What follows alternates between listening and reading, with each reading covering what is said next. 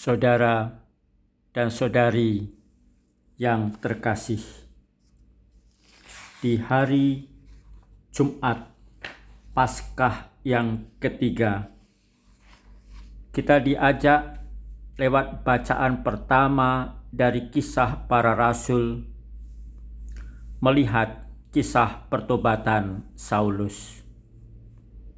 Kita ingat di dalam bacaan beberapa hari yang lalu, ketika kita diajak oleh kisah para rasul mengenali kisah Stefanus di hari Selasa Paskah yang ketiga, bagaimana Saulus menjadi tokoh penting di balik kemartiran Stefanus. Lalu kemudian di hari Rabu Paskah yang ketiga kita diajak melihat bagaimana Saulus lalu berkeliling untuk menangkap dan membinasakan umat Tuhan. Di hari Jumat Paskah yang ketiga ini, kita diajak melihat bagaimana Saulus dengan kuasa penuh dari pemuka agama di Yerusalem untuk pergi ke Damsik, ke Damaskus, menangkap orang-orang yang percaya kepada Yesus, lalu membawanya ke Yerusalem untuk diadili dan dihukum. Di dalam perjalanan menuju ke Damsik, menuju ke Damaskus itu, terjadilah peristiwa di mana tiba-tiba cahaya memancar dari langit dan mengelilingi dia, membutakan matanya, sehingga kemudian Saulus terjatuh. Dan pada saat seperti itu, lalu terdengar suara, "Saulus, Saulus, mengapa engkau menganiaya aku? Lalu Saulus bertanya, siapakah engkau Tuhan? Ingat saudari dan saudara, Saulus adalah seorang Yahudi yang fanatik. Orang Yahudi yang taat dan soleh. Maka bagi dia, kalau ada suara dari langit dari atas, pasti itu suara Tuhan. Maka segera dia bertanya, "Siapakah engkau Tuhan?" Lalu suara itu menjawab, "Akulah Yesus yang kau aniaya itu." Ya, Tuhan menampakkan diri dan memberi tanda kepada Saulus bahwa keyakinannya keliru, sikapnya salah.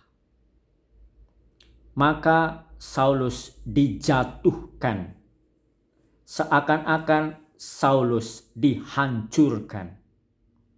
Egonya, kebanggaan dirinya, keangkuhannya, kepercayaan dirinya yang begitu kuat dan begitu besar dihancurkan oleh Tuhan dia dijatuhkan dan dibutakan.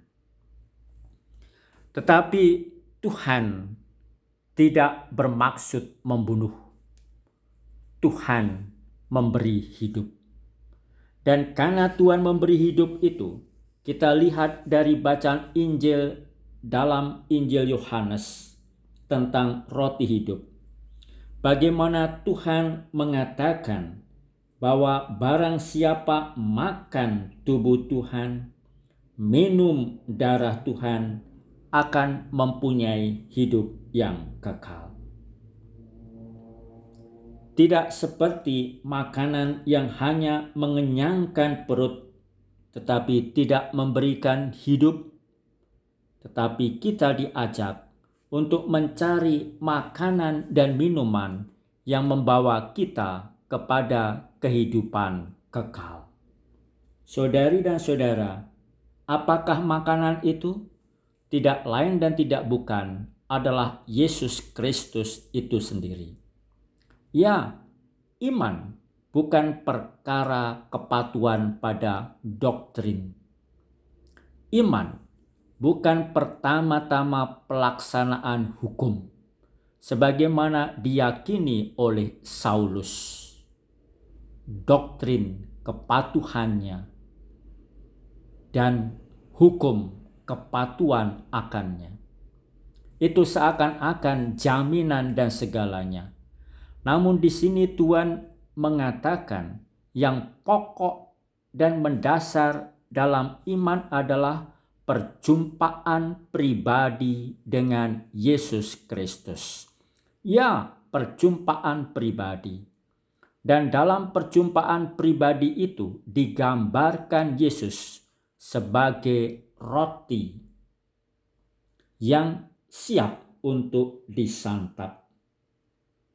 Dan oleh karenanya kita diajak untuk melihat bahwa kalau kita menimba dari roti hidup itu, maka kita diajak mencari hidup, memiliki dan memeluk budaya hidup.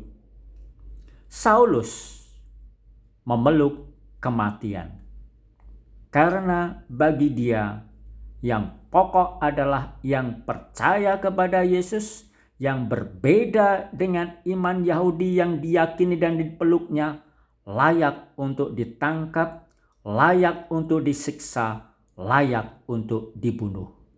Mereka adalah orang-orang sesat. Dan karena mereka orang sesat, maka layak untuk disiksa. Itulah budaya kematian, penghukuman. Namun Tuhan datang bukan untuk menghukum. Tuhan datang bukan untuk mematikan.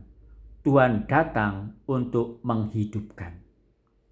Dan karena Tuhan datang untuk menghidupkan, maka Tuhan memberikan dirinya sendiri agar kita hidup dan perjumpaan pribadi dengan Dia menjadikan kita hidup. Maka setelah Tuhan menjatuhkan, menghancurkan, melukai, dan membutakan Saulus, Tuhan memberi jalan kepada Saulus. Pergi ke dalam kota dan di sana Tuhan akan memberitahukan apa yang perlu dibuatnya. Saulus masuk ke kota Damsik, buta. Tiga hari lamanya tidak makan dan tidak minum, tidak melihat apa-apa. Lalu Tuhan bekerja, meminta Ananias untuk menjumpai Saulus. Ananias awalnya takut. Ananias awalnya curiga. Ananias awalnya tidak mau. Karena apa? Dia tahu dan mendengar siapa Saulus itu. Akan tetapi, betapapun ada keberatan dari dirinya, dia berangkat. Sebab apa? Sebab Tuhan yang meminta dia, Tuhan yang menyuruh dia. Maka Ananias datang menjumpai Saulus, menumpangkan tangan atas Saulus, dan mengatakan, Saulus saudaraku, Tuhan Yesus yang telah menampakkan diri kepadamu di jalan yang engkau lalui, telah menyuruh aku kepadamu, supaya engkau dapat melihat lagi dan penuh dengan roh kudus. Saudari dan saudara, apa yang dikatakan Ananias kepada Saulus, Tuhan Yesus menampakkan diri kepada Saulus di tengah jalan. Ya, Tuhan menampakkan diri dengan cara menghancurkan keyakinan, kesombongan, egoisme Saulus. Dihancurkan, dijatuhkan, dan dibutakan. Namun Tuhan lewat Ananias bekerja. Sebab Ananias menumpangkan tangan ke atas Saulus dan penumpangan tangan wujud tanda penyertaan Roh Kudus. Sehingga dengan demikian Saulus tidak hanya bisa melihat lagi, namun penuh dengan Roh Kudus. Ya, Saulus tidak lagi buta, namun melihat. Namun Saulus melihat dengan mata baru, dengan hati baru, dengan iman baru. Saudari dan saudara, saat ini pun sepertinya saat kita tanda petik dihancurkan oleh Tuhan. Kita dihajar oleh Allah. Supaya apa? Supaya kita melihat dunia baru, membangun dunia baru, dan juga menapaki hidup baru. Dan inilah saatnya. Pandemi corona ini, wabah COVID-19 ini menjadi saat bagi kita untuk memiliki mata baru, hati baru, supaya kita membangun dunia baru, membangun hidup yang baru. Paus Fransiskus mengatakan bahwa saat ini kita diajak oleh Tuhan untuk melihat dunia baru dan membangun hidup yang baru, ditandai dengan solidaritas, hospitalitas, dan persaudaraan. Ya, kita diajak membangun hidup dalam persaudaraan, dalam solidaritas, dalam keramahan dan keterbukaan hospitalitas kita. Selamat membangun hidup baru, mata baru, bertobat dan berubah seperti Saulus. Tuhan memberkati. Amin.